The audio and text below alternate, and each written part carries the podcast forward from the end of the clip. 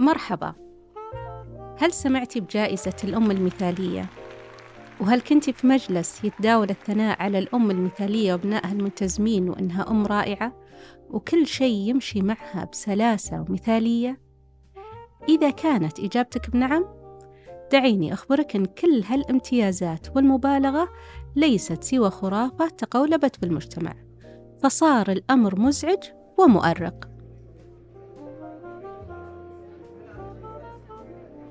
أهلا بك في بودكاست مقهى الأمهات حيث أن الكلام من قلب أم لأخرى.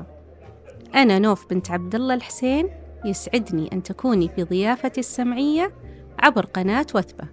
لربما نلتقي في فكرة مشابهة أو نشترك في شعور واحد أو تؤرقنا قضية معينة.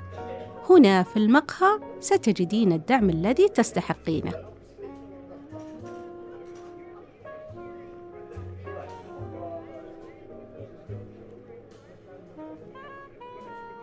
وعودة إلى خرافة الأم المثالية من وين بدأ هذا كله؟ هل زيادة الوعي برغبات المجتمع جعلت منا أننا نجهل المعنى الحقيقي للأمومة؟ فلو رجعنا للأبحاث العلمية لوجدنا أن أحد تعاريف الأمومة هي حالة جامعة لكافة الصفات السامية للجمال متجسدة في التربية ورعاية الأبناء لذا تضحي الأم بكل ما هو غالي ونفيس وتتنازل عن الكثير من رغباتها الخاصة كي تسعد صغارها.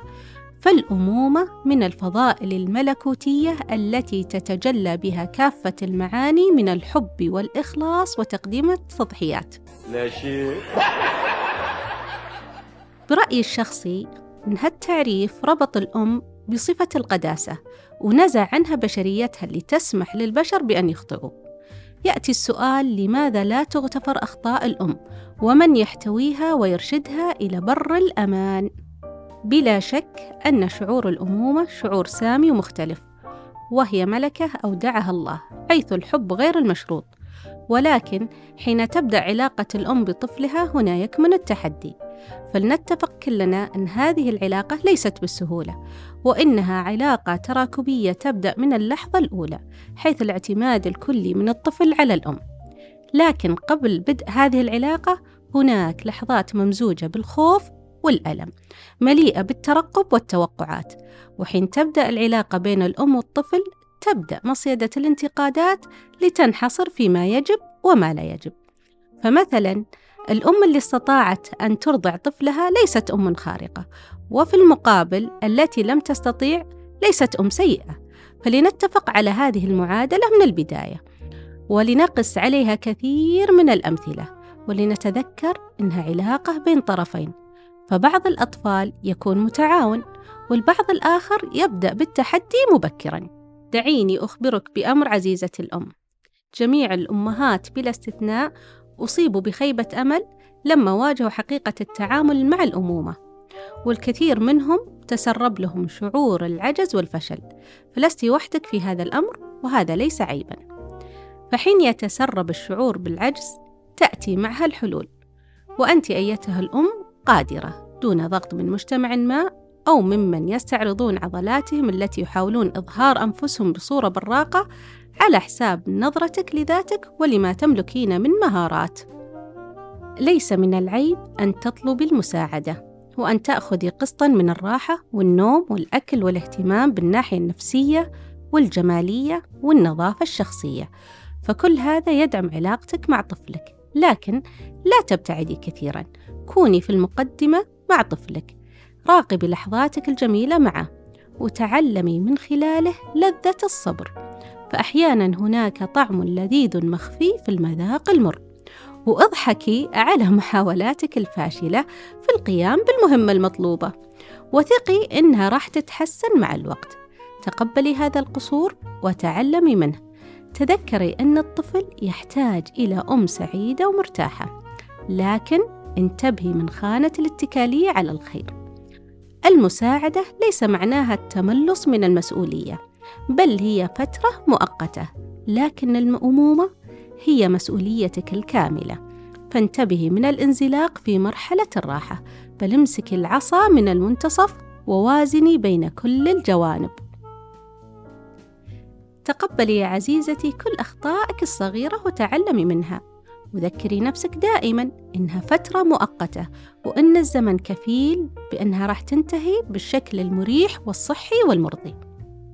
دائما مارس التعلم الذاتي فالتعلم الآن سهل من خلال الوصول إلى المصادر المعرفية الموثوقة مثل الكتب وبرامج اليوتيوب والمواقع التربوية والبودكاست والدورات التربوية وغيرها. ثقفي نفسك وكوني ملمة بما يتطلب. وجهزي ذهنك وجسدك لتكوني قادرة على القيام بهذه المهمة العظيمة على أكمل وجه. لابد أن يكون لديك الوعي الكامل والإلمام بما تتطلبه هذه المرحلة من مهارات، وما هي الممارسات التي يجب أن تقومي بها تجاه طفلك. أدعوك إلى القراءة والبحث في خصائص النمو لكل مرحلة. البداية دائما هي التي تجعل الأمر سهلا في المستقبل فلا تؤجلي هذه المعرفة بل بادري وتجاوزي كل التوقعات لأنك قادرة. مارسي أمومتك بوعي. واستمتعي بهذه الهبة الجميلة والهدية الربانية. فأنت رزقتي بطفل يملي عليك حياتك بهجة وتبنين شخصية مهمة وتمارسين دورا جوهريا وعظيما في بناء المجتمع. وبعد أن اتفقنا أن الأم المثالية خرافة فلنتفق إذن على أن الأمومة بطولة عظيمة ودور حيوي مهم في حياة الفرد. وبالتالي أنت قادرة على أن تكوني الأم التي يتمناها طفلك. أحبي ذاتك من خلال هذا الدور العظيم. كونك أم فهذه إضافة عظيمة ولا ينتقص منك شيئا ولا يسلب منك أي حق بل إنه يعطيك حقوق أكثر ويجعل لك مكانة مختلفة اجتماعيا وعاطفيا. ولأنه يعطيك الكثير من الحقوق فستكتشفين أن لديك مهارات فطرية قادرة على التعامل بحب وتقبل لهذه المهمة. يا صديقتي بعيدا عن كل هذه الضوضاء التي تثار حول الأم المثالية لابد أن نسلط الضوء على استعدادك النفسي والمعرفي وعلى توازنك الانفعالي.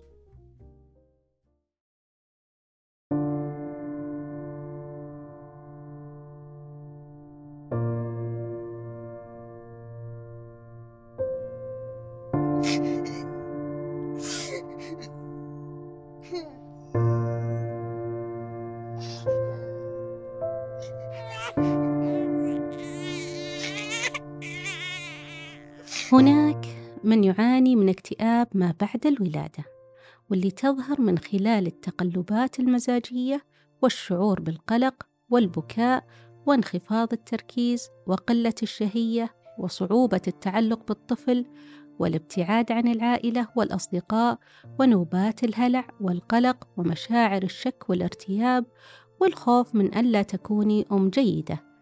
وهو مختلف عن كآبة النفساء نظرا لطول المدة بالرغم من تشابه الكثير من الأعراض مما يؤثر على قدرة الأم في رعاية الطفل وأداء المهام اليومية الأخرى. وفي هذه الحالة لابد من عدم السكوت وعدم كبت الشعور بل لابد من طلب المساعدة من مختص في الطب النفسي حتى يساعدك على اجتياز هذه الأزمة لو وجدت.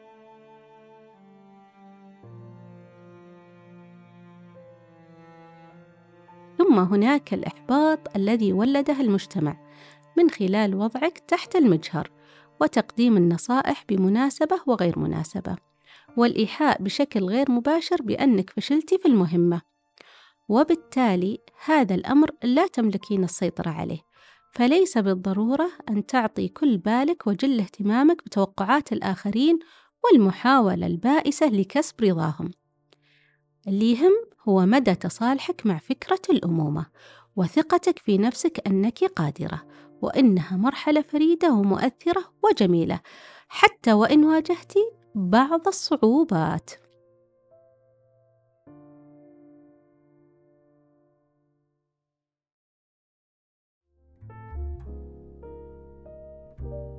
الأمومة هي عالم جميل جدا. لأنك تعيشين اللحظة اللي راح تكون ذكرى لأطفالك لما يكبرون. لذلك اعتني جيدا بالأم لتعيش أمومتها على أحسن حال. لا تضحين بأبسط احتياجاتك بل وازني بينها وبين أمومتك. استشعري جمال اللحظات الهادئة مع طفلك. وإن خضتي معركة فتذكري أن لهذه المعركة نهاية وأن الأمر سينتهي قريبا. أتفهم شعور الامتعاض من البكاء المزعج ومن تغير نظام الحياة المفاجئ ومن اقتحام عالمك وولوج شخص صغير جديد. لكن دعيني أخبرك بأمر مهم. ألا تفقدي المتعة. تعلمي كيف تتعاملين مع الأمر وكأنه تحد جميل وأنت المنتصرة فيه. تعرفي على نفسك أكثر بعد أن أصبحت أم واستكشفي مهاراتك وإمكانياتك الخفية وثقي بنفسك دائما. كوني أما واثقة وسعيدة وفخورة. إن الأمومة عملية مستمرة حيث أن هذه الصفة الملازمة متصلة بك إلى آخر لحظة نظير العلاقة المميزة اللي تجمعك بطفلك واللي بتتحول تدريجيا إلى مراحل عمرية مختلفة من الطفولة والمراهقة والشباب والرشد. وعليه سترين حجم أثرك وتأثيرك نفسيا وجسديا وعاطفيا وفكريا. احرصي على أن تكون هذه العلاقة علاقة هانئة وسعيدة مليئة بالفخر والاعتزاز تراكمت حولها الذكريات اللطيفة وعيشي كل مرحلة بجمالياتها ولطافتها. أبناؤنا طيور مهاجرة. سيبقون فترة في عشك ثم سيغادرون في يوم ما. فكوني الملجأ الآمن المطمئن لهم كل حين. وافرحي كونك أما يعودون لها كلما هب الاشتياق أو داهمهم أمر مزعج أو بحثا عن مكان دافئ بعيد عن صقيع الحياة وضوضائها المزعج. لا توجد أم مثالية لكن توجد أم تحاول أن تكون الأفضل في حياة أطفالها وهذه الأم يراها طفلها بطلة خارقة لديها قوات خاصة. لذلك هناك أنشطة عديدة تساعد على أن تكوني قريبة جدا من هذه النظرة حيث أن الاقتراب من عالمه يجعلك تعودين طفلة تمارس الخيال وتلعب وتضحك. اكتشفي عالم الألوان والرسم معه.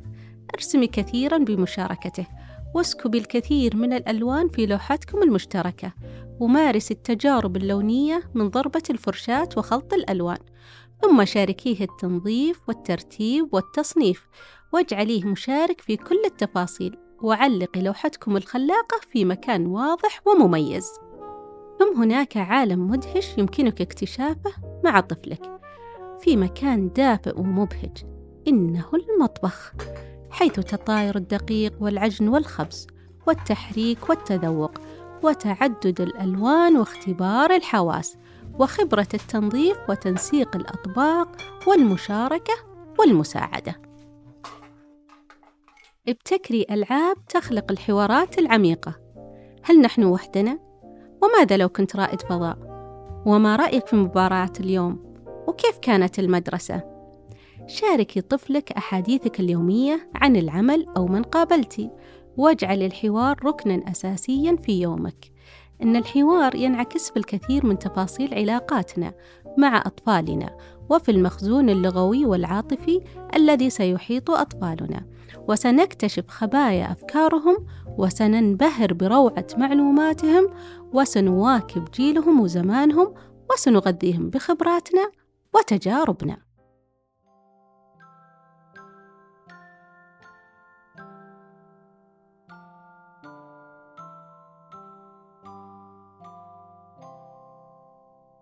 وفي عالم الكتب والقصص وما أدراك ما هذا العالم الرهيب حيث المكتبة التي ستبنى واكتشاف مهاراتك التي ستظهر من خلال تقليد الأصوات أو تمثيل الشخصيات والكثير الكثير المدهش والمضحك والممتع في هذا الشأن.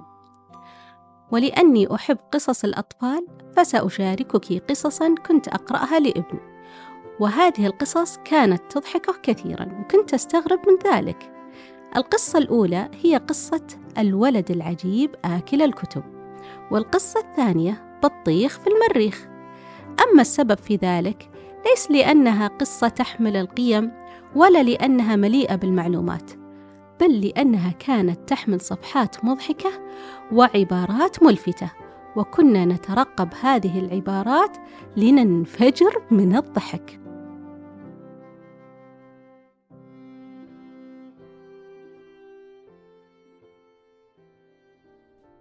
أبعدي عنك الخمول والركون في عالم يشل حركتنا ويخدر أدمغتنا في ملاحقة العالم السريع الافتراضي والذي يسرق وقتنا ويكدر خواطرنا ويبعدنا عن من نحب وتحديدا أطفالنا. إن الوقت المهدور في هذا العالم صعب استعادته فليكن القرار أن نتعامل مع وسائل التواصل دون أن ينتزعن من حياتنا ومن أنفسنا وأن لا نكون أسرى في عالم مؤرق ومتسارع وغير حقيقي. إن هيمنة هذه الوسائل جعلتنا مفككين من الداخل لأننا سمحنا لها بالسيطرة بدلا من أن نسيطر عليها. فلننتبه. الوقت النوعي اللي تقضينه مع طفلك هو الوقت الذي سيتذكره. وهو الرصيد الحقيقي الذي سيبقى. فخصصي لك وقت تقضينه معه يخصكم وحدكم دون أحد. ثم هناك الجانب الروحي. حين يسمعك تقرأين القرآن وترددين الأذكار ويقلدك وأنت تتوضئين ويزاحمك على سجادة الصلاة ليقوم بمثل ما تقومين. لهو جانب خفي عظيم يربطه برائحة الطمأنينة المبتعثة من حجاب الصلاة ويمتلئ قلبه رضا وطمأنينة وأنت تبسملين وتدعين.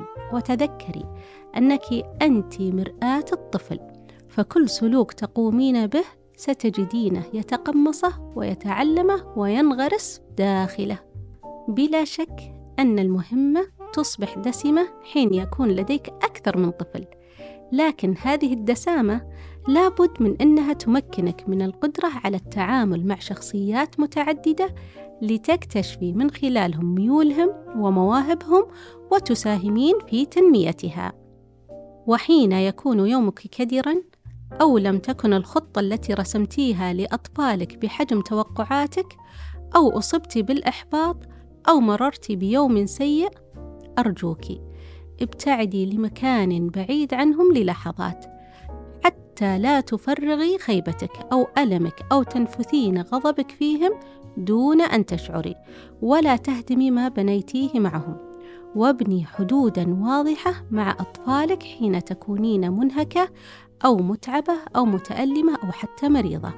وهذا الوضوح سيعطيك الحق في البقاء وحيدة لبعض الوقت حتى تتوازني من جديد. والآن بعد أن ارتشفنا القهوة معا وشاركنا همومنا كأمهات وتصفحنا بعض التحديات اللي واجهتنا آمل أنك وجدتي في مقهى الأمهات رفيق داعم وصوت مؤازر وصحبة طيبة وإلى أن نلتقي تذكري أنك أم عظيمة رغم كل شيء.